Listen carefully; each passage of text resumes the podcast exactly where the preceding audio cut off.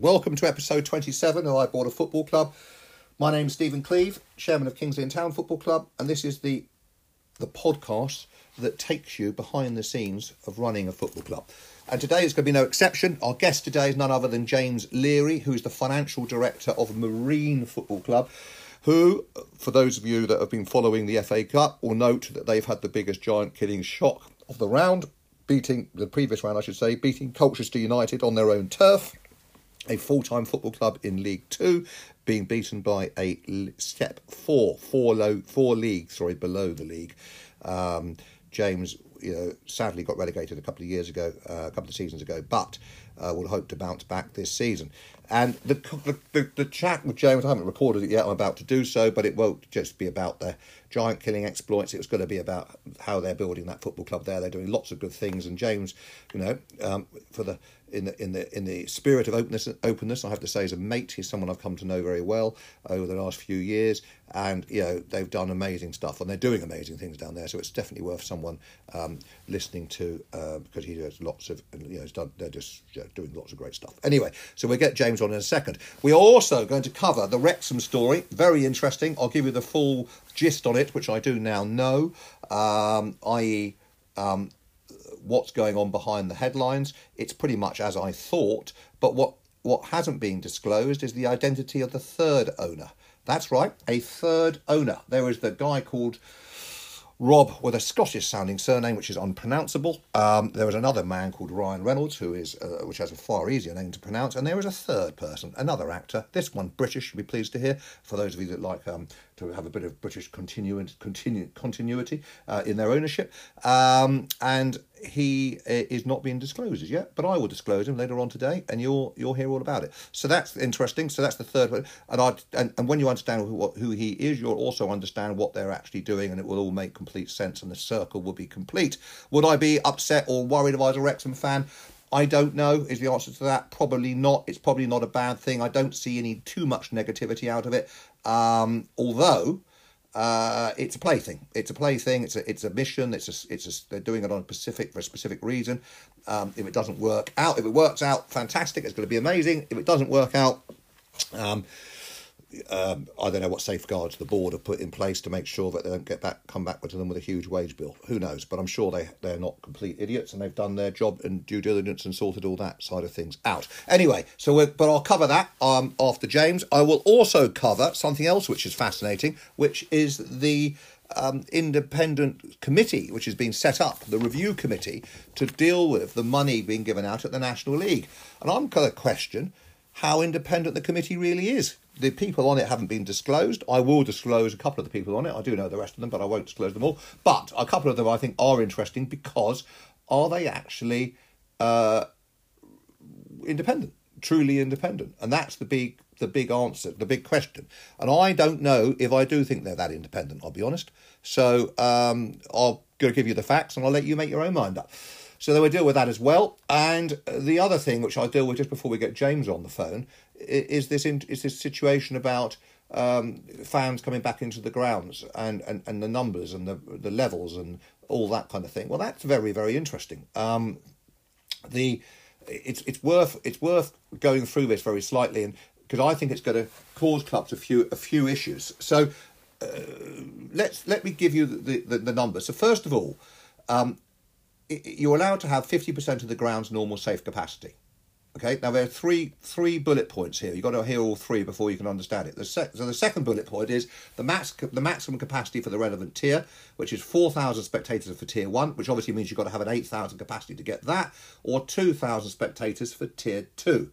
Now I believe um, the tier two um, um, issue um, we would so our capacity is just under 5,000. So our, our scenario would be um, uh, 2,400, 2,450, that kind of thing in tier one, and in tier two it would be 2,000. But then there's problem is the third bullet point, and the third bullet point is the socially distanced capacity of the ground as calculated using the SGSA's SG02, if you want to know the technical information, which is the Planning for Social Distancing at Sports Grounds guidance. Now, here is, uh, uh, is our problem. Our our, well, I won't read out all those letters and numbers again, but our number there is 1400. So, forget the uh, two and a half thousand, forget the two thousand, and let's look at fourteen hundred. Plus, I also stand there's a understand there's a small chance from our SAG committee that they are going to limit us to less than that because we've had two test events of a couple of hundred fans for our reserves. And we played in the FA Youth Cup and one other game. When I say reserves, it was under 18s. So that apparently now they're saying, well, maybe you need to have one game with less fans. Well, that makes sense, of course, if we can be if that can be Bromley, because I would be okay with that. Um, Bromley's meant to be next uh, Tuesday. Lots of clubs are trying to switch it to the Wednesday. We need Bromley's approval to do so, um, and that that will clearly be a limited capacity. Um, so I am one of the ways we can get around it and get our fourteen hundred up our SGSA SG02. I said that quite quickly, so it wasn't too painful. Um, that we can do that by increasing our capacity of the stadium. How we're doing that, or trying to, is to put some more concrete in and some new barriers in, and that will in turn raise the stadium capacity, which will increase the actual COVID capacity. That we are underway with, um, and we need to do that as much as we can. But even then, I think we're going to be struggling, you know, to get towards the 2,000 mark. Now, why am I going, going through all of this? It, obviously, fans back, fantastic, brilliant, over the moon about it. But the negativity now comes in. The negativity is let's take Stockport. I mean, this won't matter to Stockport because they've got more money than Croesus. But Stockport have got 2,750 season ticket holders. So their capacity, if let's just say they're allowed to do it, they may be able to get 4,000 in. But let's just say under tier two, they'll get 2,000 in. They won't be able to get any more match day income. And if the, okay, this is a bad example Stockport don't need the money, but if the if the match day income was turned off, the money, the grants from the government, and converted to loans, there is no more money coming in. You will argue, rightly so, you've had the money already. Kings Lynn haven't got this problem because we only sold 106 season tickets, and then we then we stopped it because we didn't want to have this issue. Um, so we would still be able to sell an, an, enough, but not enough to cover the, you know, because if we look at our three fixtures in December, we would have had Bromley, we would have Torquay, which we would expect at least 3,000 fans to, and we would have had a, had a sellout of nearly 5,000 against um, uh, Notts County on Boxing Day. So if we put together, let's just call 2,000 to Bromley, 3,000 for Torquay, and the 5,000, nice round number, comes out at 10,000. Well, on a 10,000 capacity game, I mean, we won't average 20 quid, but it doesn't happen. But let's just state we could average, I don't know, let's say we average 16 quid uh, times that by 20,000, um, you come out at, you know, uh, sorry, uh, come out at 10,000, uh, comes out at 160 grand, you've got to knock the VAT off, etc. But we're well ahead of the 84 grand. So that would all be perfect, no problems. But because we're having to have this capacity at 1400, we are not going to make anywhere near the 84 grand. So then the problem comes what does one do to make it fair? I think what people will do is they'll have a one entry price irrespective of you're a child, a concession, or an adult, you will all pay a little bit more. I cannot see a way around it because other because you've got to balance the numbers. Obviously, the more fans we're allowed in, the more we get, the less money we need to charge. But we also can't be in the realms of stupidity because if we said to you, okay, let's be honest, we just said it would be 10,000 normally. Let's say they give me, um, I don't know, 800 for Bromley, and let's just say we get the 1400 um, twice um, for the other two games. Um, our capacity now is 3,600, so 36%. So uh, that means, of course, that we're um, 64%. Um, the price needs to go up to um, of the general price to actually um, accommodate it. So anyway, you can see that the problem, and that would probably put our price over well, we've just said 16 quid, so let's just do that. I haven't worked this out before I'm on there. As you can see, it's £26.24. Now, obviously, you've got to remember the VAT comes out, which doesn't come out of the loans as well. So these are the issues. So there is going to be a, a, a pricing issue, and then there's a streaming issue. Some people don't feel safe to go still. Fair enough. If you don't, then don't come. I get that. Um, so as long as we sell out the tickets in the ground, we would be happy to carry on with the streaming. Also, the away fans are, will away fans be banned? Will they be allowed to carry on coming? I think that will be down to each club to decide. If we're playing Torquay, probably I haven't looked, but I'm guessing a low risk area. No reason why they can't come, subject to us being able to get them in the ground. Well, at 1400, we probably won't be able to get them in the ground unless our fans say we, we don't actually fancy that game. We'd rather sit at home and watch it on the stream. But their fans would then be upset and would not be able to stream the game. So watch the game. So we would want to stream it for them as much as for us. So um, it does cause slight issues although they're nice issues to have because we want fans back in the stadium, but we do have to find a sensible number which allows us because you know if I to give you an idea, we get about four hundred children at least to every match. Well, if I'm only allowed fourteen hundred, or even perhaps only seven or eight hundred in the first game, I can't let half the half the ground be kids paying me a fiver. Uh, you can see the problem. So until we've got the tomorrow Thursday, we're going to get the tier numbers. Once I've got the tier numbers, I'm able to ascertain what our what our capacities are going to be. I've got a meeting on Friday before we depart for Portsmouth with the SAG group to confirm what they're going to let me have in the stadium, and then at the end of all that, um, we are in a we are we are in a position to work out what we need to charge to get through because we've got a balancing act to do. I, will, I will say one thing at this point season ticket holders that have bought, the 160 of you that have, we've obviously given you a free streaming package. Uh, during the during the lockdown period, which was the right thing to do. We've also sent you a free program, which is slightly more, I think, than other clubs have done, but we've done that because we feel that's to keep you in touch with the club as much as we can. Plus, it's a way of me thanking you personally for your support.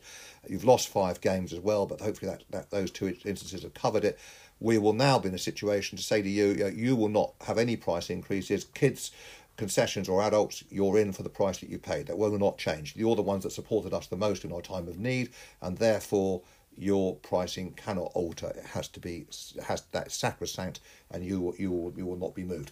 However, um, those that wanted to, yeah, and I understand it, didn't want to pay, they didn't know what they were going to get. We now have to look at it in the real life today and say we need to break this even. Um, we can't just run on a, uh, you know, if, if we don't break it even with everyone else, then someone else has got to put the money in. And um, essentially myself, which uh, isn't that easy at the moment because life is difficult outside of football as well as inside of football. So you can see the problems. Plus, there's going to be a lot less catering facilities to be able to take the money on the food and the drink because one of the main areas that the SAG committees don't like is people congregating inside cafes and bars, etc. And to couple that and add to the problem our away teams are getting changed in the cafe at the moment, and then can only allowed four at a time into the dressing room under the COVID rules. So that takes that one out, and that just leaves us the bar. And then, it, then the next question is: Are we allowed to sell drink? We don't know because we're not a pub. But if we're in tier two, we can only do it with a substantial meal. Um, there will be a VIP package, 65 quid for a three course meal upstairs with a guaranteed great view. That we'll do. But can we do a, you know, if I'm going in, I'll have to say to people, well, in that case, you've got to have to, you know, do you have to buy a beer? Do you have to buy a burger with your beer? Uh, yes or no? I don't know the answer to that question because we're not a pub or a restaurant. We're a football club which has a pub in it, within its territory. So you can see the other confusion there. It, it, it it's another issue to, to deal with. It's another um, problem, and, and and my my feeling is I will sacrifice the bar because we've got this new catering facility outdoors now, which with two hatches, plus we've got a coffee hut or tea hut, which we can also as an outdoor facility. We could perhaps even put in if we need to a burger van outdoor facility. So we've got at least three, if not four, facilities outdoors. And I would I would personally sacrifice the indoor part to increase the fan capacity uh, which will be better um, to have more fans in and just a little bit less on the hospitality side. But the new hospitality things allows us to do chips, lots of nice chips with lots of different flavours. To try and do all sorts of good things there, so make it a bit fun. So that is that is something we've got to debate. But at the moment, I can't give you any more than that because I haven't got the facts, I haven't got the figures. I'll have them all by Friday over the course of the weekend, we will have to work out a very quick scenario and come up with a with a, with a conclusion, and then we'll get it out to you next week as soon as we can. But that is the explanation to it all, which I hope you can understand in in in, in, in you know when I've kind of given you the various. Um, points to consider. So that's that. Let's get James on the phone and we will come back and deal with Wrexham and the takeover, the Hollywood takeover, and also um, the independent committee with a question mark um, after this part, part from James. Thanks.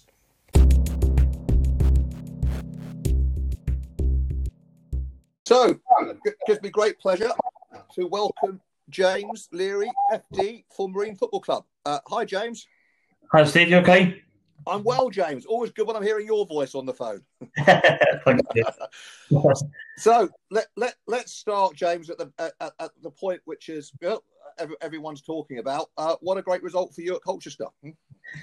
It was incredible. Um, I mean, who would have thought six rounds ago when we played in the preliminary rounds and, and had Barnoldswick at home? You know, they were the league below us. We were 1 0 down with three minutes to go.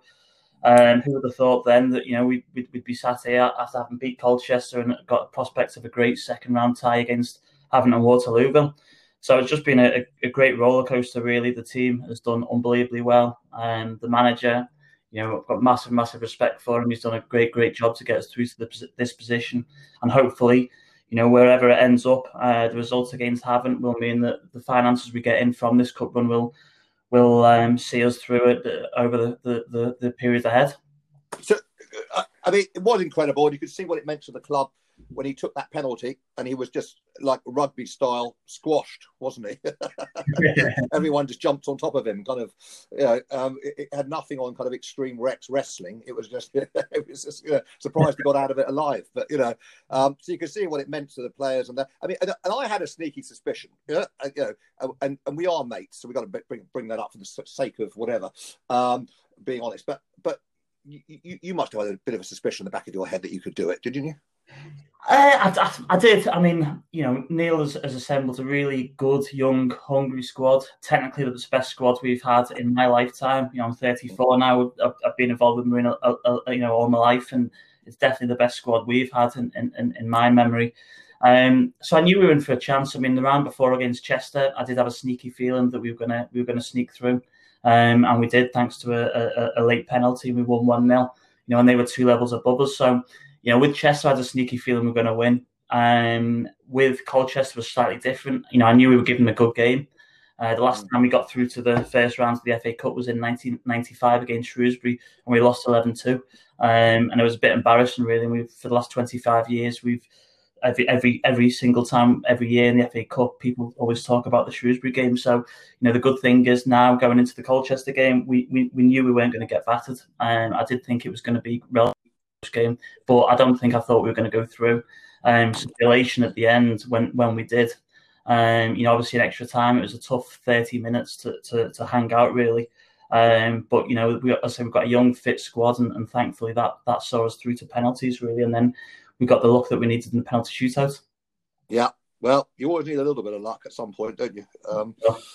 So, uh, uh, and what about the next task in hand, Havant to Waterlooville. Have you got a sneaky feeling about that at all? Um, I think it's going to be close. Um, I, you know, at the end of the day, they're two leagues above us. They've got a, a wage budget that's quadruple ours, so we know the, the enormity and the, the, difficulty of the task.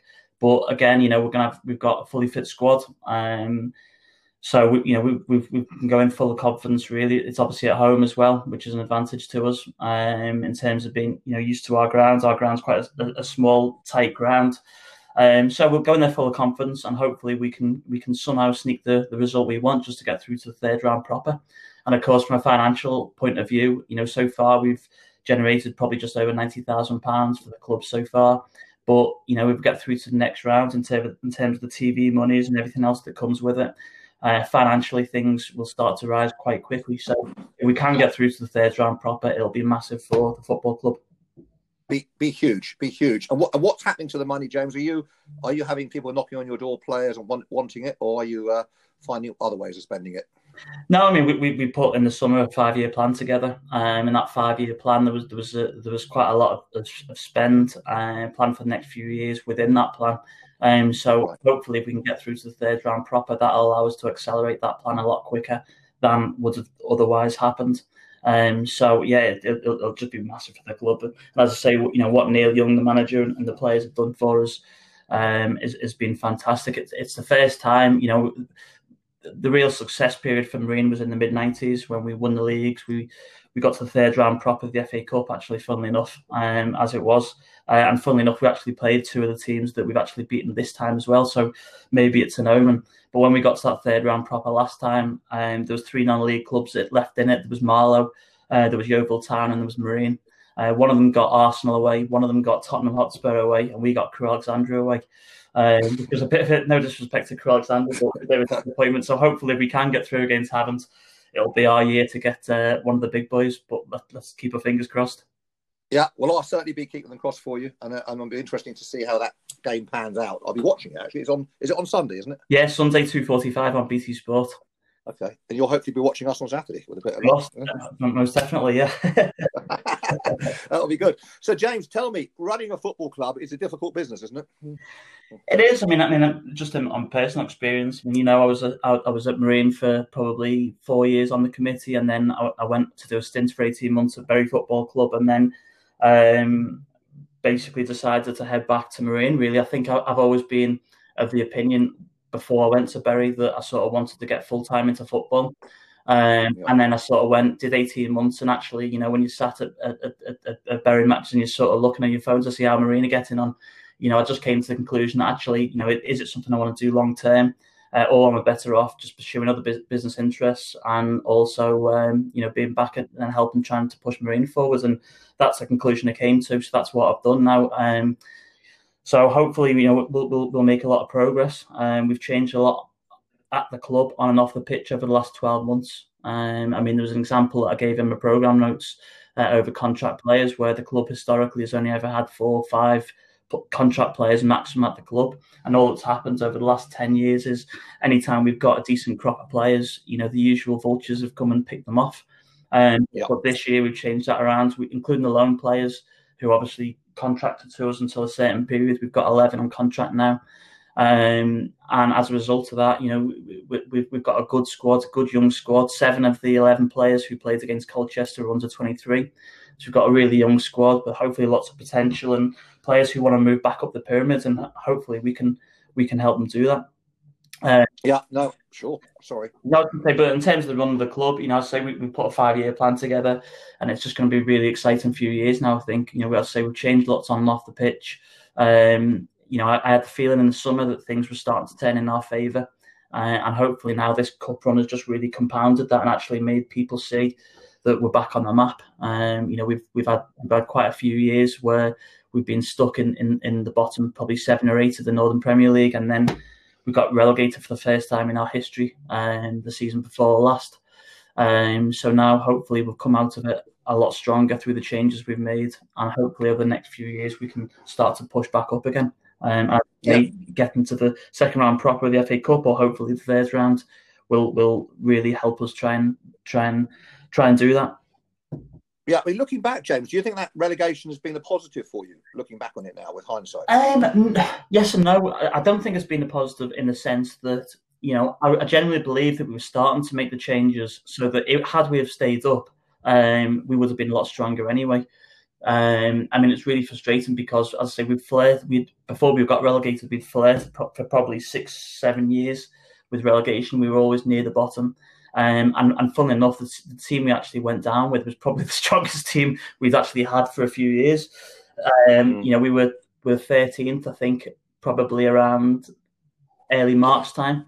Um, and then our, our, our, main striker, Niall Cummins, who, who played against Colchester and is still with us, he um, he got injured at the end of January when we was, we sort of weren't in danger, and then we just sort of went down in, in free, into free fall really, uh, and couldn't get out of it. And then even in the last game of the season, you know, we played um, we played away at Farsley Celtic. Um, we just needed a draw to, to guarantee safety.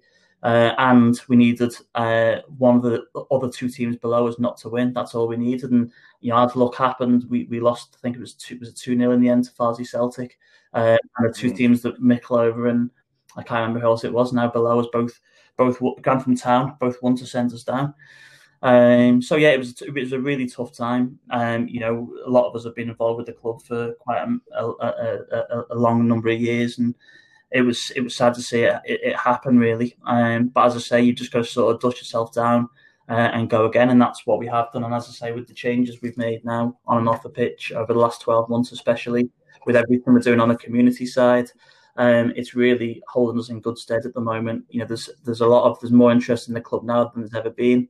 Uh, obviously, we, we, can't have fans in at the moment, but when the fans come back, I think our attendances will be higher than they've ever been. And if we can get promoted this year, that'll really put the icing on the cake, and you know, people will be back in business. Yeah, what a season that will be. What a, what a success that would be if you promotion and make it through to the third round proper. Even, even if you don't make it through the third round proper promotion, what you've done is a fantastic season. Yeah. Snap my hand off for that at the beginning of the season. Yeah, that's right. As I say, for, for, for, me, it's it's bringing the good times back to the club. You know, as I say, we we've apart after, since since the mid probably mid to late well mid nineties, ninety five. Last time we in the first round of the FA Cup.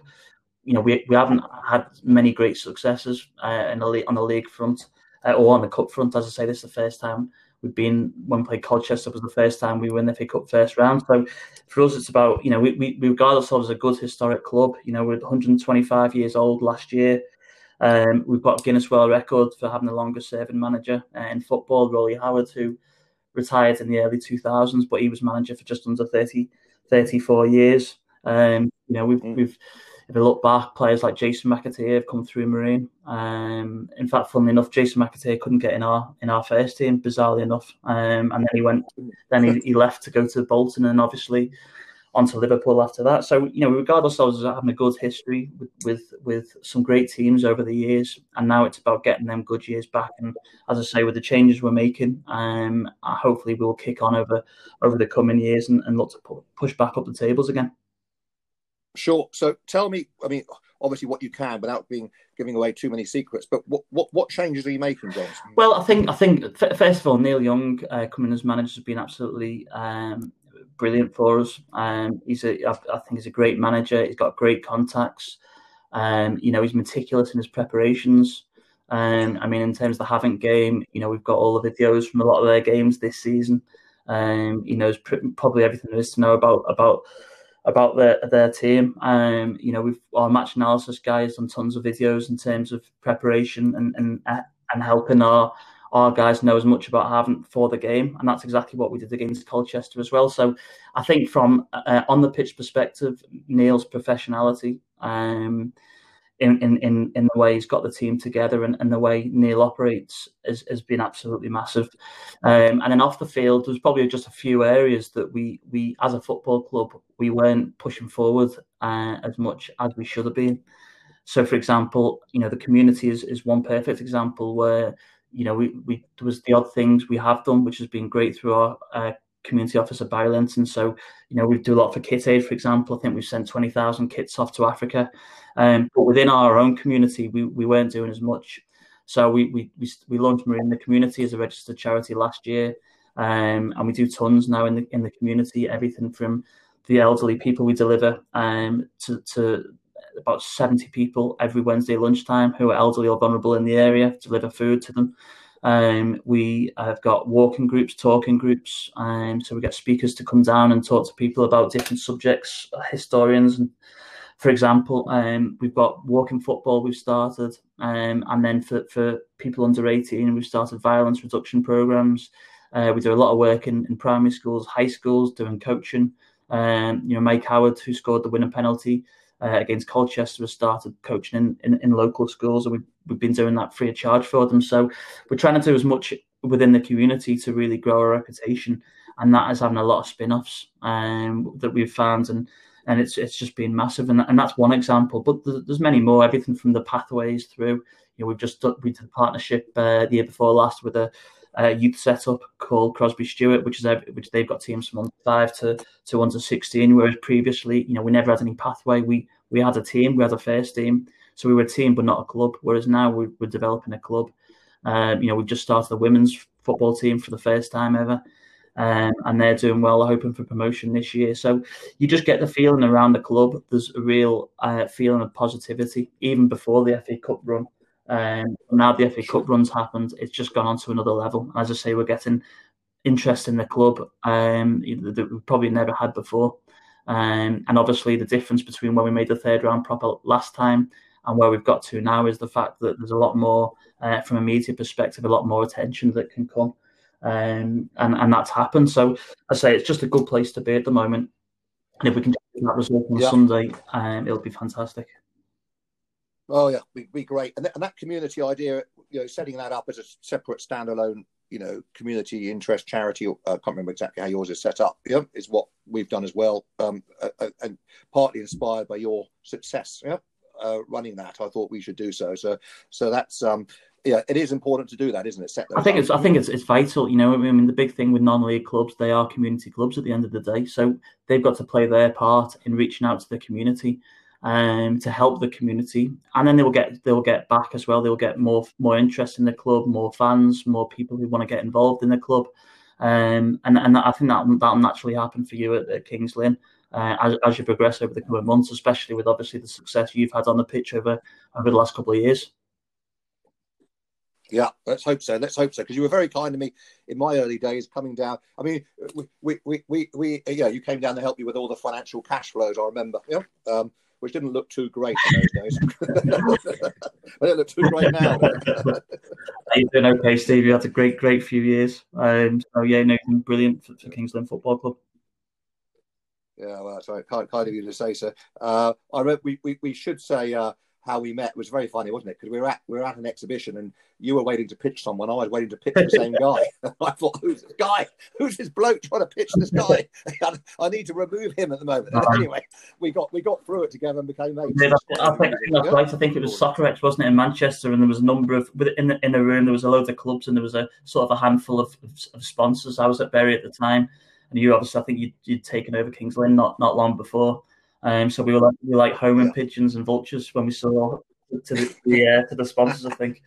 Um, no, that was that was you know that was a good time, and um, you know definitely being at Bury for that time just put put a completely different perspective on things, and I think that has definitely taught me probably more lessons in football um, than anything else has done, and probably the learnings that I've, i did learn at Bury is, is sort of I've, I've been able to then come back to Marine and, and, and hopefully put some things into practice to help take Marine forward.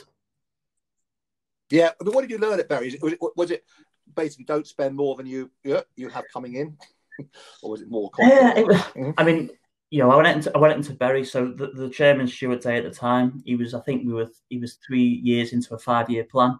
Um, the season I went, they'd just been promoted to to League One, um, and you know they had a five year plan which was to get to the Championship.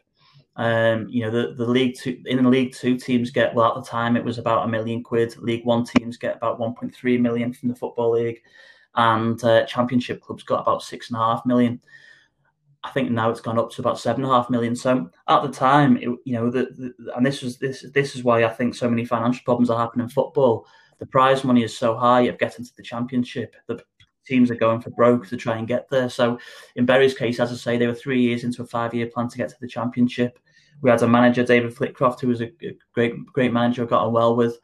Um, and you know, but the reality was when I went in, they were losing three million a year, um, and it was tough. You know, it was, it was I say it was great experience, but but it was tough, and, and really it was about how can you, how can we streamline things to to to reduce them losses as much as possible um, and how we're we going to plug that deficit? Obviously, you know the, the, the money was coming in from the chairman Stuart Day at the time, um, but you know it wasn't it wasn't regular, and it was it was it was you know my, my idea at the start was to basically put cash flow forecast together and whatever your losses are, um, to communicate to the chairman, obviously for the year ahead when he when I expected some money to come in, and sometimes and it's not it's not a personal revenue, it's a fantastic opportunity, but the money just wasn't there at the times we needed it, so it makes things difficult in terms of paying suppliers, etc. Um, etc. Et but it was a great time, and and then uh, uh, when when I, I got the feeling that things um, were, were weren't gonna dramatically improve on that side. Um, I just took the decision to, to come back to Marine basically, and as I say, pursue my own business ventures, um, which I did, and, and and obviously then you know Bury they got into a, lot more problems. Uh, Stuart Day let the club go to a guy called Steve Dale, um, and then now obviously where it's got to is just an absolute absolute mess, which is real.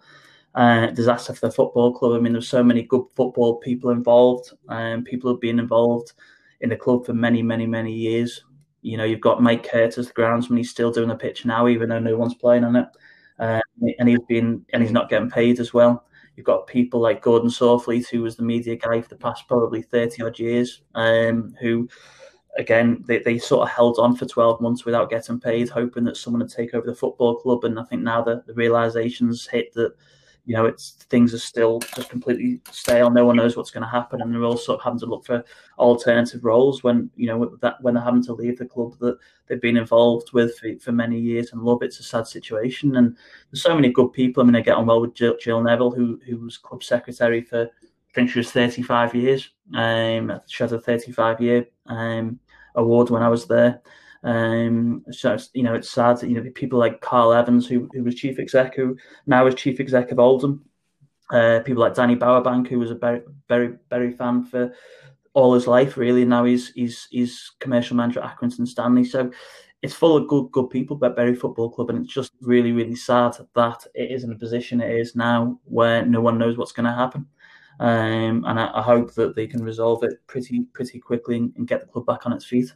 Yeah, yeah, well, let's let, let's hope for for their sake. I mean, I don't quite understand what's happened now because it he's he, he seems to have registered the trademark Bury, yeah, and he's is there a su- is he suing the I don't know the fan not the, not the Phantom Club? What do they call them when they set up new clubs? I can't remember what they're called now. Yeah, the Phoenix Club. Yeah, yeah, yeah.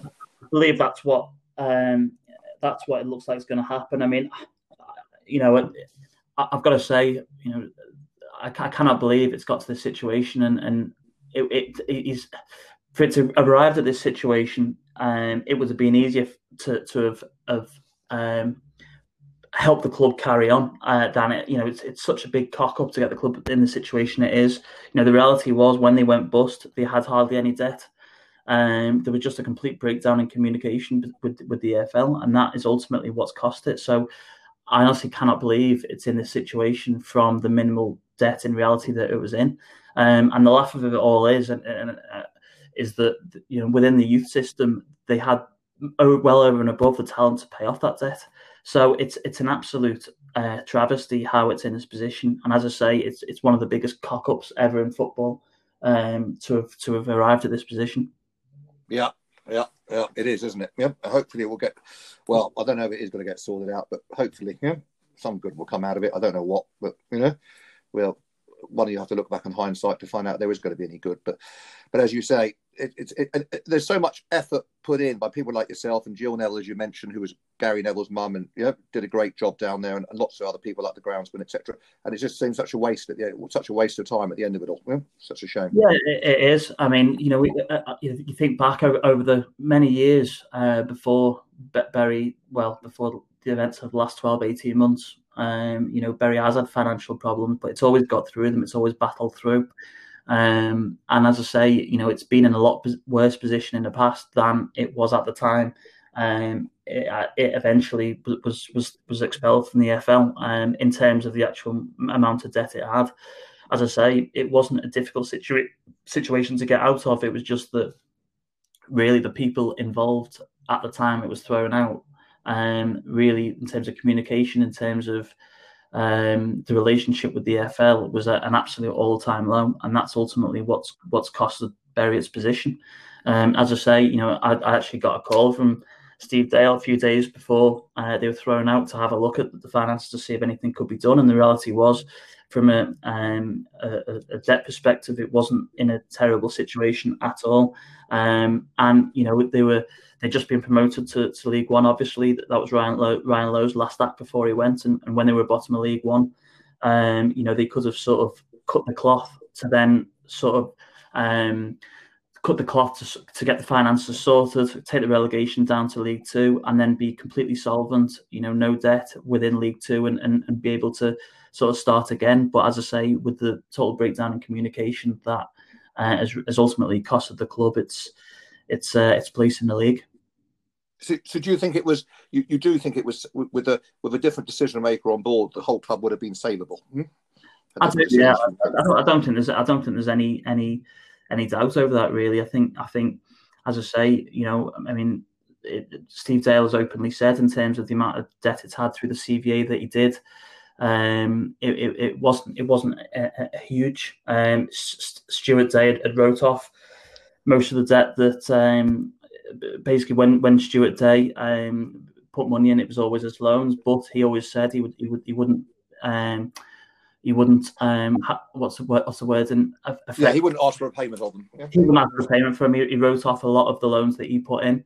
Um, So as I say, it was it was just completely at the end a complete breakdown of um, you know of of trust of relationship with the EFL, and that's ultimately what what has has um, resulted in the expulsion of the club. Uh, as I say, in terms of the amount there, there's there's tons of people that I'm sure would have put in the money to to help Bury get through the position through the situation they were in.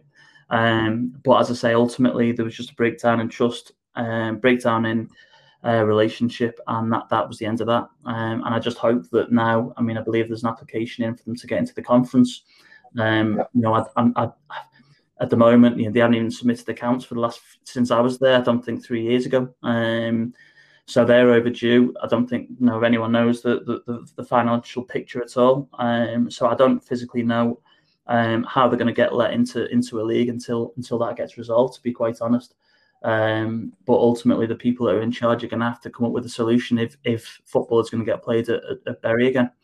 Um, and, and, it's a massive shame when you've got someone somewhere like Gigg Lane that at the moment it should be it's, it's a big football in town, Bury. So it's a big shame when you've got someone, a team like that that can't play, and you've got supporters that obviously um, that have been involved in the club all its life and, and, and can't go down. It's just a real crying shame. Yeah, and then I guess it's who who's going to support which team. I guess I suppose where, where they support. I suppose some fans won't support a team with Steve Dale there, and others might think that's our spiritual home. yeah. I mean, I, I mean, I, I, knew quite a lot of supporters from the time there. Um, I mean, there were some supporters that, that they say now that if there's a team at Gigg Lane, they would rather go and watch them. But then, as you say, there's other pe- there's other people who just won't go there um, until there's a there's a change. So. I, I, think I think it probably will be split, um, but you know you'd like to think that something will get resolved in the next six to twelve months that would mean that they can all unite again as as one football club. Um, but I guess time will tell on that. Yeah. Oh, James, you just disappeared. Yep. Oh, I expect you're back now. You're back. Yep. Okay, good. Um, well, let's see. Let's hope that plays out for the best for everyone concerned. And um, James, um, you know, t- terrific news on your victory um, against Colchester. and I just hope that you know you, have done such a great job there at Marine, marching the club forward and taking them really. I mean, I mean, very quickly on your on your five year plan, are there any kind of specific areas you're looking to move forward? Know, you know, big, big, big, big kind of broad brushstroke areas which you feel we've got to sort this area out, that area out, etc. Yeah, and there's a few specific areas. For example, community. For example, um, I mentioned the women's team taking the women's side forward, but ultimately, the primarily the plan is all about income streams. You know, we we know, you know, we're we're a fan run club. We've been a fan run club for 125 years. You get a lot of new clubs reforming now as fan fan run clubs as if it's a new concept. You know, we as I say, all our history we've been a fan run club, so we haven't got any wealthy benefactors sticking money in. Um, so as a, as a result of that, you know, what I've got to do is try and with with the committee is try and increase incomes to make sure that we can be competitive on the pitch without having to people to stick stick uh, their hands in the pocket. You know, they look at the average wage um, budgets across the leagues over the last probably four or five years. It's increased a lot. You know, you look at uh, in Northern Premier League now. Um, you know, uh, to, to be in the top half, you're probably looking at four thousand plus, uh, not far off. Um, and it increases quite considerably. So we need to increase our incomes to be able to increase our wage budget so that we can be competitive. Um, you know, our wage budget um, last couple of seasons has been probably the highest in our history, but it's still well below, um, you know, where we want it to be. So the, the five year plan really is about how can we generate income into the football club to help take it forward. You know, we've already we've already done a lot probably in the last four or five years, as I say, to get to the position that we have been able to increase the wage budget um, through things like rental rental of facilities, um, things like that. But ultimately, the as I say, we, we need to do more, and that's going to come through a change in the type of the pitch, probably, hopefully. Um, it's going to come through um, creating new education facilities that we'll be able to to utilize. Um, it'll come from we we we've just got about to go in for planning permission for a new shop on the front of the ground. Um, that, we're, that, that we'll be able to, to, to rent out as part of the community um, as part of the community plans. So, as I say, for, us, a massive, massive thing is how can we increase our incomes to in turn be able to increase the wage budget to give Youngie more, to make us more competitive and push up, and, and that is really the the main crux of the plans. As I say, you know, we, we, we've come to the realization that, you know, we've either got to be one or two things. We can either be a fans club where, where no one's putting the money in as it as it currently stands, um, and look to improve the wage budget in other ways, i.e., through improving of incomes, or we, we, we change the model to not a fan owned club um, and then basically risk um, potentially the wrong person getting control of the club and, and like so many clubs have done over the past 20, 30, 40 years in non league, you know, risk going out of business. So, you know, I, I believe that the best model for Marine Football Club is a fan owned club as it has been. But as I say, we, we, we, had to change the way we operated. And that's why basically um, I was appointed as chief exec, chief exec about 14 months ago. Um, and you know, I, I, I realised that we, we if we're not going to get someone to put the money in, we've got to increase income in other ways to be able to become more competitive on the pitch, and and that is what we've done. As I say, so far, it seems to be working, and we just need to keep pushing on um, as a club, as I say, on and off the pitch to make sure that the good times keep come back. Yeah, well, well, I'm sure I'm, I'm sure they will. And what's it like having a chairman as a father? Uh, it's interesting. uh, we don't always agree, but we usually come to the right answer between us. Um, so it's it's you know my dad's been involved uh, all, all his life, and, and, well from when he was about 15. So I, you know I, I didn't get much of a choice in the matter. I was dragged there when I was when I was young. But you sort of you know with as with a lot of people with football clubs, you sort of get the bug and and it's been a big part of my life really. So you know, I'm glad that he has now. Hopefully, this will be. I think he's been chairman for probably about 16, 17 years. Um, this, if we can, if we can, this is the biggest game in his um, chairmanship, um, and hopefully for him, we can get a win and, and get through to the third round proper. But you know, we know the know, as I said before, we know the enormity of the task. We know that it's going to be a difficult challenge, but you know, at the end of the day, we, we, we, we succeeded against Colchester, we, we succeeded against Chester, and we've got to go there believing that we can get a result, and, and that's exactly what we will do. Yeah, it's just a shame you haven't got fans in A to witness it and B to make you some money, real real money. yeah, I mean, you know, someone said someone said to me, um, someone in football said to me a, a few weeks ago that you know having you know we were away at Chester, we were away at Colchester, you know, maybe um, it was an advantage it being behind closed doors. You know, if Colchester, for example, they were a bit slow in the build up, they didn't create too many chances, really, given that they were a League Two team at home against a team four leagues below. You know, if if they had three and a half or four thousand fans sort of screaming at them from the fifteenth minute and um, to get forward and, and and push on against us, maybe maybe they would have had to change their style of play quicker. And so I, don't know. You know, it's it's got positives and negatives, as, as you say, from the financial side. Um, if if we had got that crowd against Colchester, it would have you know generated us a significant uh, higher amount of money than we have earned. Um, but you know, I, I keep telling myself that maybe on a plus side that you know it's helped us get through in, in, in the away games that we've had against against big clubs in in, in higher leagues. Um, you know, it's as, hopefully it's as broad as it's long. And as I say, if we can get to the third round proper, um, hopefully there'll be a four thousand gate at least, um, and we can get a big club. Yeah, then, and then you will be upset that they haven't got fans in the ground. Yeah, Man United away, Liverpool away, no fans. Yeah, you'll be uh, that will devastate you, I guess. But equally, you'll probably still enjoy the day. Yeah, we will too. I mean, as, as you say, if if um, well, if, if there's either no fans or if there's four thousand maximum, um, at least that'll be something. But you know, I mean, uh, there was the talk of um, some of the played United in the FA Cup getting 1.1 million um, after a game that they played. I think someone, I think um, Havant and Waterlooville got 700,000 when they played away at, at Liverpool. So you know, you look if, if we get a, a, a, if, if we were to be lucky enough to get through on, on Sunday and did get a big um, a big club in the next round, it would be a bit galling that you know the, that that massive loss of income that would set us up for years and years and help us push up the pyramid wasn't there, um, and whether there's anything we can do to the powers that be to try and and, and increase the, the number. I mean, you look at it just doesn't make sense to me that, for example, you could be Man United and limited to four thousand, and then you could be someone in, you know, someone like a, a Portsmouth or or um, or even a, a, Colchester United and, and, and get four thousand as well. It just doesn't make sense that they they've done it on that basis when you've got seventy five thousand seater stadium uh, and you only allowed four thousand in, but then a much lower um, capacity stadium, you still only allowed the same amount. It just doesn't make sense to me.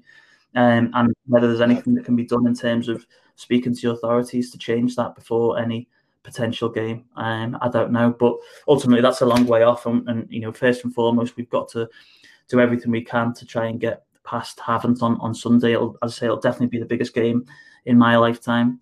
Um, and you know, Youngie, Youngie will have, we're going to prepare well. We're, we're staying over in, in Liverpool on, on Saturday night. Um, I'm going to get coach to the ground on the Sunday. So in terms of preparation, it'll probably be the best uh, preparation we've, we've we've ever we've ever had as a club, to be honest. Um, and hopefully that'll make the difference. And as I say, you know, I've got absolutely no doubt that the lads are going to give it 120 percent um, and give it a great shot of, of, of getting through to the next round. Yeah, yeah, it'll be a, definitely a real, a real, a real humdinger of a game. There's no question, no question about that. And I think, you know, as you say, it, it's it's it's just a wonderful time to be a, to be a marine fan. And you know you had your anniversary last year didn't you? Because you produced a book which was a fantastic book which uh, I, took me a long time to get hold of because someone forgot to order me a copy. But anyway you got me one eventually but uh, was it was, was, uh, was that last year? Your anniversary was it year before it was last year yeah. So last year we, brought out we've always played in, in white shirts and, and, and black um, and black shorts. Well I, I say always apart from the very early years when we played in gold and black so last year, the 125th anniversary, we, we moved to a golden black kit as a special edition kit. Um, we, we had a, a load of celebration celebration events lined up during the year, but obviously the sad thing is that because of because of the season getting cut short, um, a lot of them we, we couldn't we, we couldn't hold. Um, so we basically ex- extended the gold and black shirts to this year as well, um, to be able to make the most out of that. And and as I say, hopefully by the end of this year we'll have a special edition um, third round proper gold and black uh, shirt to sell. Um, oh, yeah, that'd be fantastic, fantastic. Well, I think I think I think you've done great, James. Really, you know, great, really, really massive performance off the pitch as well as on the pitch from from yourself and the rest other members of your board. Without your enthusiasm and drive, the club wouldn't be where it is now. So you have to give yourself you know, credit for that because without that, you know, you wouldn't you wouldn't you wouldn't you wouldn't be where you are. You would have the team to compete. No, I think I think you know the manager and the manager does an, an unbelievable job. You know, I've got I say I've got full respect for him. He's he's a manager that I want to be there at the club for years to come, and I believe that we can push on with him.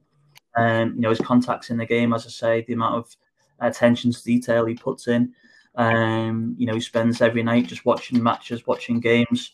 Um, and in terms of professionality, as I say, he's, he's, he's taken Marine onto a new level. So, you know, I, I, think people are starting to see that now, um, and that's manifesting itself in the results.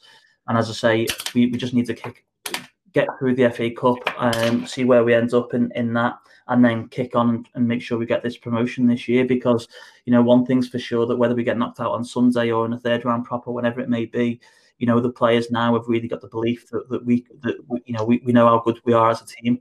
Um, and as a collective, we'll have full confidence to go and, and hopefully uh, win the league. Yeah, well, I think you deserve to win the league. Anyone does, you certainly do. So I will keep my fingers crossed for you, and I will watch the game on Sunday and be rooting for you. I mean, I, I, I like having too. Trevor Brock, say hello to Trevor when you see him. He's a good guy, yeah? and uh, we um, we bought their pitch covers for from him recently. Uh, to uh, cover our pitch. So they've done us some favours as well. But but I'm sure Trevor would rather take promotion than he would beating yourself. So yeah, give them the offer. Do that deal before the game. yeah, good. All right, James. Well, thank you ever so much for coming on. I really appreciate it. It's taken me a long time to get you on. It just seemed like a great opportunity. Uh, you know, the stars were all lined up for us with your meteoric rise in the cup, and it just made, made sense to do it now. So I know you've been very busy, so thank you for coming on. It really, it's okay. Really Thanks, Steve. Good to talk. You too. Speak soon. Mm. Bye, James. Bye.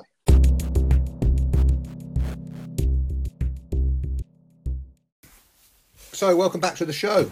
Uh, what a great interview that was with James, um, the CEO and FD for uh, Marine Football Club and ex um, director, uh, ex financial man um, at Bury uh, Football Club, and giving you all the insight there, what could have been done to save that club. Not only that, um, you know, giving you a very good out, outcome of what how things have gone at Marine, and I think that's what's so fantastic about non-league football is the openness and candour of the various people involved in it, where they, you know, will tell you, you know, tell you what's going on, which is great. So I hope you enjoyed that and.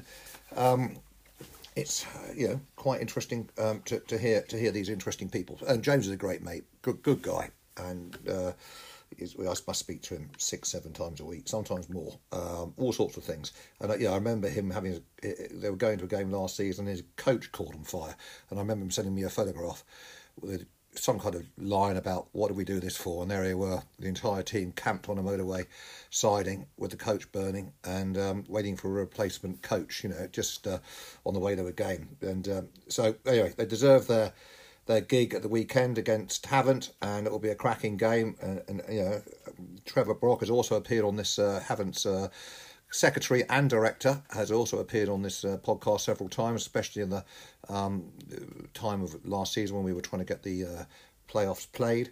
Uh, so it will be a it will be a great a great game to watch, I'm sure, and uh, and a real yeah really good football match. Anyway, we wish them well. Now let's move on to what we were talking about. Um, before we got on to James, uh, which was uh, first of all the independent committee. So the the independent review committee has been set up by the National League to look at the money and the way it, the money has been handed out to the clubs. Now, I don't want to go through all, this, all this again because there's been plenty on all sorts of media channels about this. Is it wrong? Is it right?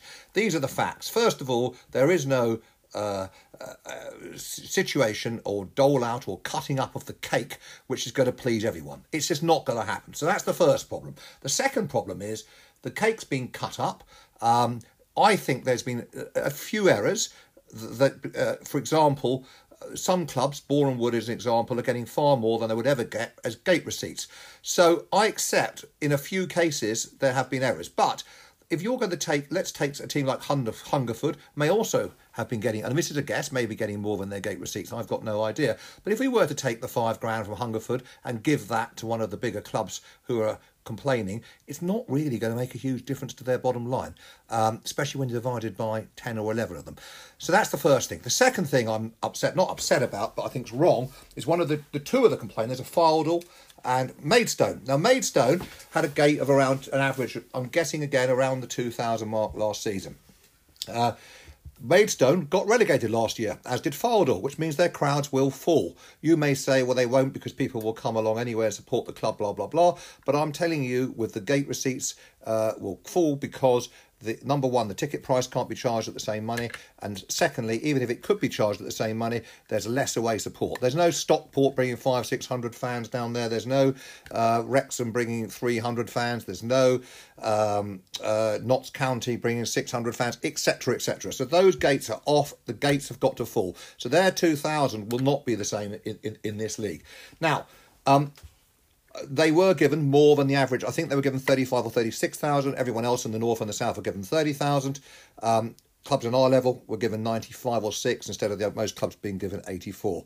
Uh, there's no question I've explained to you know earlier on in the, in the podcast giving you the rough figures. We'll certainly be well down in terms of money that we would have had. But I look at, at a different approach to Maidstone that we, our gig is to get through to the end of the season not to worry about um, splitting up the pie in in the most uh, um, you know pedantic manner possible. Now that said there has been a you know there has been you know a, a, minor failing here and there and perhaps could have been done slightly better but i do believe the numbers would still not have made a huge difference. And i if i want to talk about dulwich hamlet we've also got to talk about gate receipts. For example yeovil charged 13 quid for away fans to get in barnet charged 23 so whilst yeovil might have double the gates of barnet Barnet are taking double the money that Yeovil do. So there's there's the first. There's lots of so. This is what I'm saying. There's so many different ways you can go down. So many different avenues. So many ways you can split it up. It's so it's so impossible. But if there is to be a review, it has to be a review by an independent committee. There's only there's only three months guaranteed. Two of those months have been paid now anyway. The December payment hasn't been paid yet, and the December payment will probably get paid before Christmas because people most people are on monthly pay and get like to get paid before Christmas our players are on weekly pay. It doesn't make any difference to me. Um, now, the, the the issue here is that the review committee hasn't even met yet. So whether they'll be able to be able to, it's the 25th of November as I'm uh, writing, you know, talking this editor, talk, you know, chatting to you today. Um, whether they're going to be able to get through it in a month is, is, is, is another thing. But let's just look at the committee scenario. Um, and then, by the way, for next year, they're saying there is money due, but it may be as loans. And that to me is wrong because there's no way you can saddle debt onto clubs that have got no way of repaying it. And directors taking on those loans without any re- probable method of repaying it would be a, a desertion of their duties as a director. So I do feel that's wrong. And I think that the government had given. Um, 1.5 million of 800 8, 1.5 billion to the arts including museums and theatres etc of what of which 800 million was grants. This whole football package was total 28 million for the next few months. So i think they're making a massive mistake in not giving it through as grants. But anyway that that hasn't been that detail let's not pontificate because that detail hasn't been provided to us yet let's go back onto this. And this is where an independent committee or an independent review committee surely has to live up to its reputation. It has to be independent. Now, I'm going to leave it with you whether you believe this committee is independent. It hasn't been announced the um, committee members yet. I'll give you a couple of the names. So it's chaired by a chap called David Bernstein. David Bernstein is um, a very, you know, he's a football administrator and great background. He's, you know, etc. He's well, he's, I guess he's well sought after. I've heard, for, I don't know anything about him, but but I've, but but the name is one that everyone will will will know. This is also where it gets interesting. So the um, the politicians and um, MP for Maidstone and the Weald is a lady called Helen Grant. Helen Grant is also with David Bernstein on another committee with Gary Neville. Gary Neville doesn't want people like David Levy running football. He'd like himself to run football, probably, because um, he's always on. Know, he seems to be the de facto spokesman now for everyone in the football league.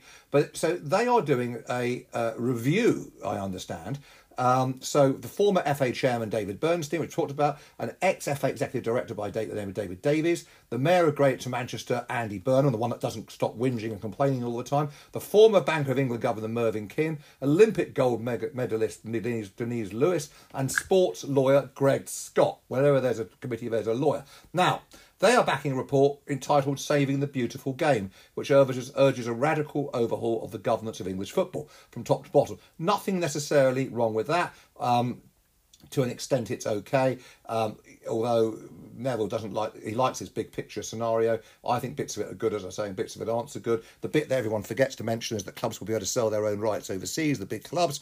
That That's good news for those clubs. It's terrible news for everyone else because that's going to dice the PL, the Premier League's revenue, if they keep it all, um, quite significantly and um, going to therefore alter what the clubs lower down get. But they, no one's really talking about that part. But anyway, let's push that to one side. So, Helen Grant has joined Gary Neville, as I say. Gary Neville is irrelevant to this conversation, but she is working with David Bernstein. So the two of them are on a project already at the moment.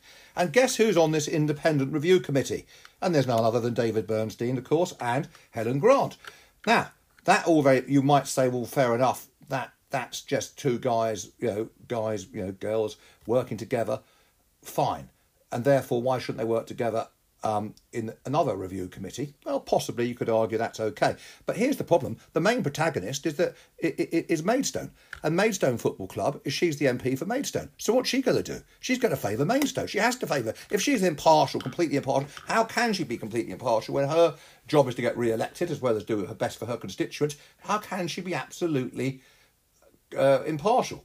I mean, maybe you feel differently, but I feel that's not necessarily independent. So those two, they're not, they're not the only people on the on the um, on the committee. There's a there's a there's a lady from Formula E who is on the committee. Um, nothing wrong with her. I can't remember much about her. I can find a lot about her because my mate of mine runs the um, sponsorships down there, so I can I will perhaps uh, do a little bit of uh, research into that. Um, but I'm sure she's she's fine.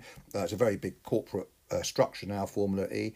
Um, and I believe there's a chap called Terry Angus as well, who I've never heard of, so I don't, can't tell you anything about him. But the point I'm trying to make is, um, with Maidstone, if, if Maidstone weren't complaining, I wouldn't have an issue with it. But the po- problem is, if Maidstone are complaining, I think that isn't independent. But you let me know what you think. You can do so, by the way, just by pressing on the um, uh, description of this podcast. You can leave a voicemail message just by pressing the little thing there, or you can send me an email, chairman at kltown.co.uk, and I will get back to you. I know one or two of you have emailed me. I do owe you emails, and apologies for um, for not coming back to you. Uh, but just jog my memory because you know lots of stuff goes on in, the day. Now.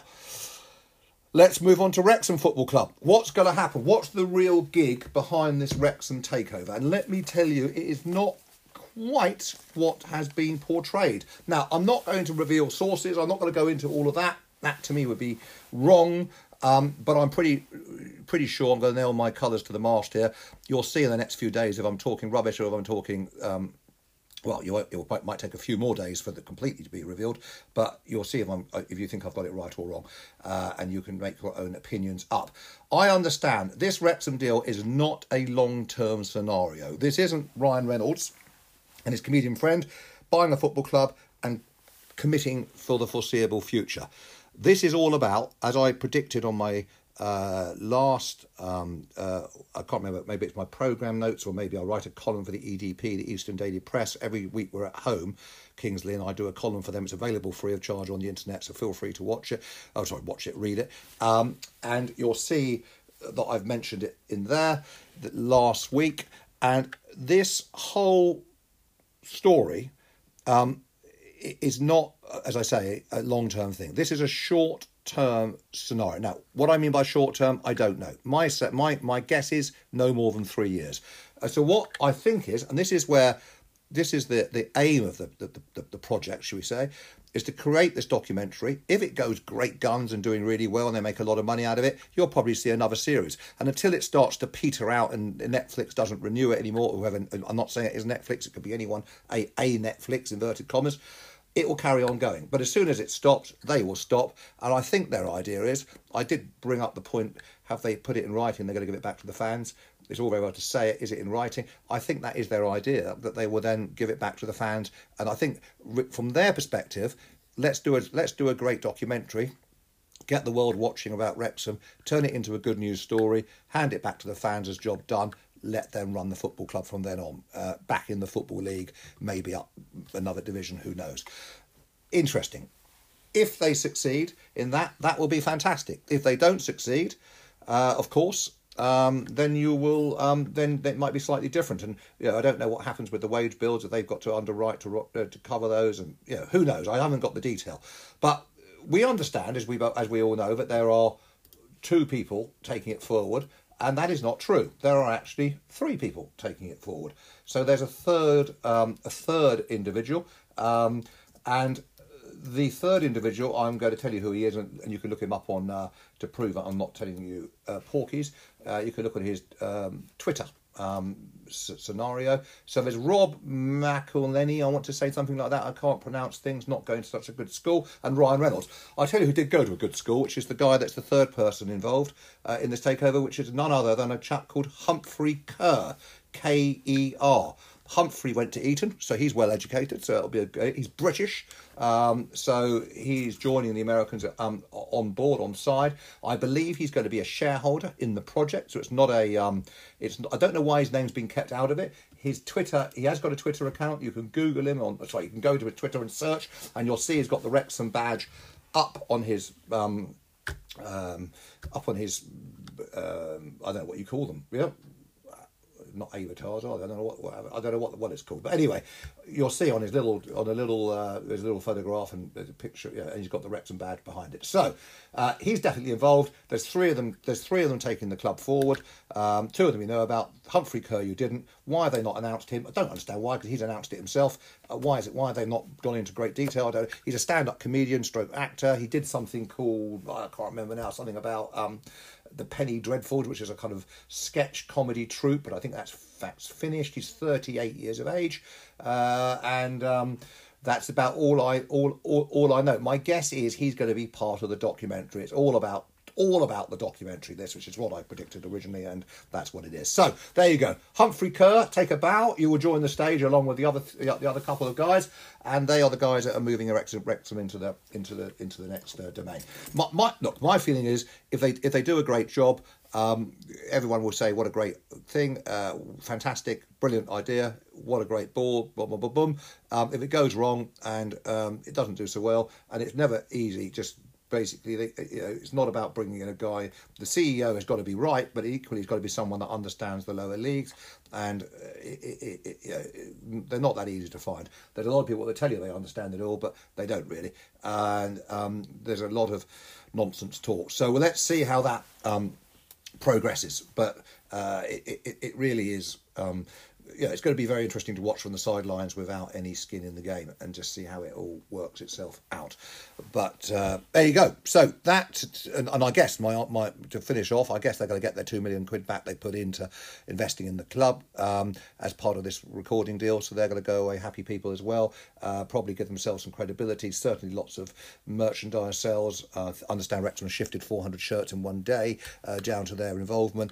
Um, obviously, lots of. I mean, Chelsea fans in my previous life, we used to go to um, go to Manchester United and sing you know sing songs at, at Old Trafford, sing like uh, "You've come all this way and you've lost," um, and and that's going to be the issue. Is there going to be a, a, a parting of the ways between the true Wrexham fan, born and bred, etc., brought up, and the newer fan who probably has no idea what's going on um, and doesn't even know that Wrexham's in Wales, although not by very far. Anyway, let's let's see. I'm interested to see how it all goes on, um, and um, I'll be interested to see how it all progresses. So there you go. That's the Wrexham story. Make your mind up about that. Make your mind up about whether it's an independent committee. Uh, FA Cup at the weekend. Chelsea um, are not involved, by the way, just in case you think they are. They're not playing until the next round, which is the third round. And I would very much like Kings Lynn to play Chelsea in the next round uh, if we beat Portsmouth, which will be a long shot, a very long shot. But nevertheless, the cup has good good history in pulling up, turning up long shots. So that's that. I hope you've enjoyed the episode, and I will be back um, in a week or two with another one. So take care, keep safe, and let's hope by the next time we speak, we've got some real concrete news about how we can get fans into the stadium and the, the life is going to return to how it once was. Not the new normal, but how it once was. We've got to get back there. Take care. See you soon.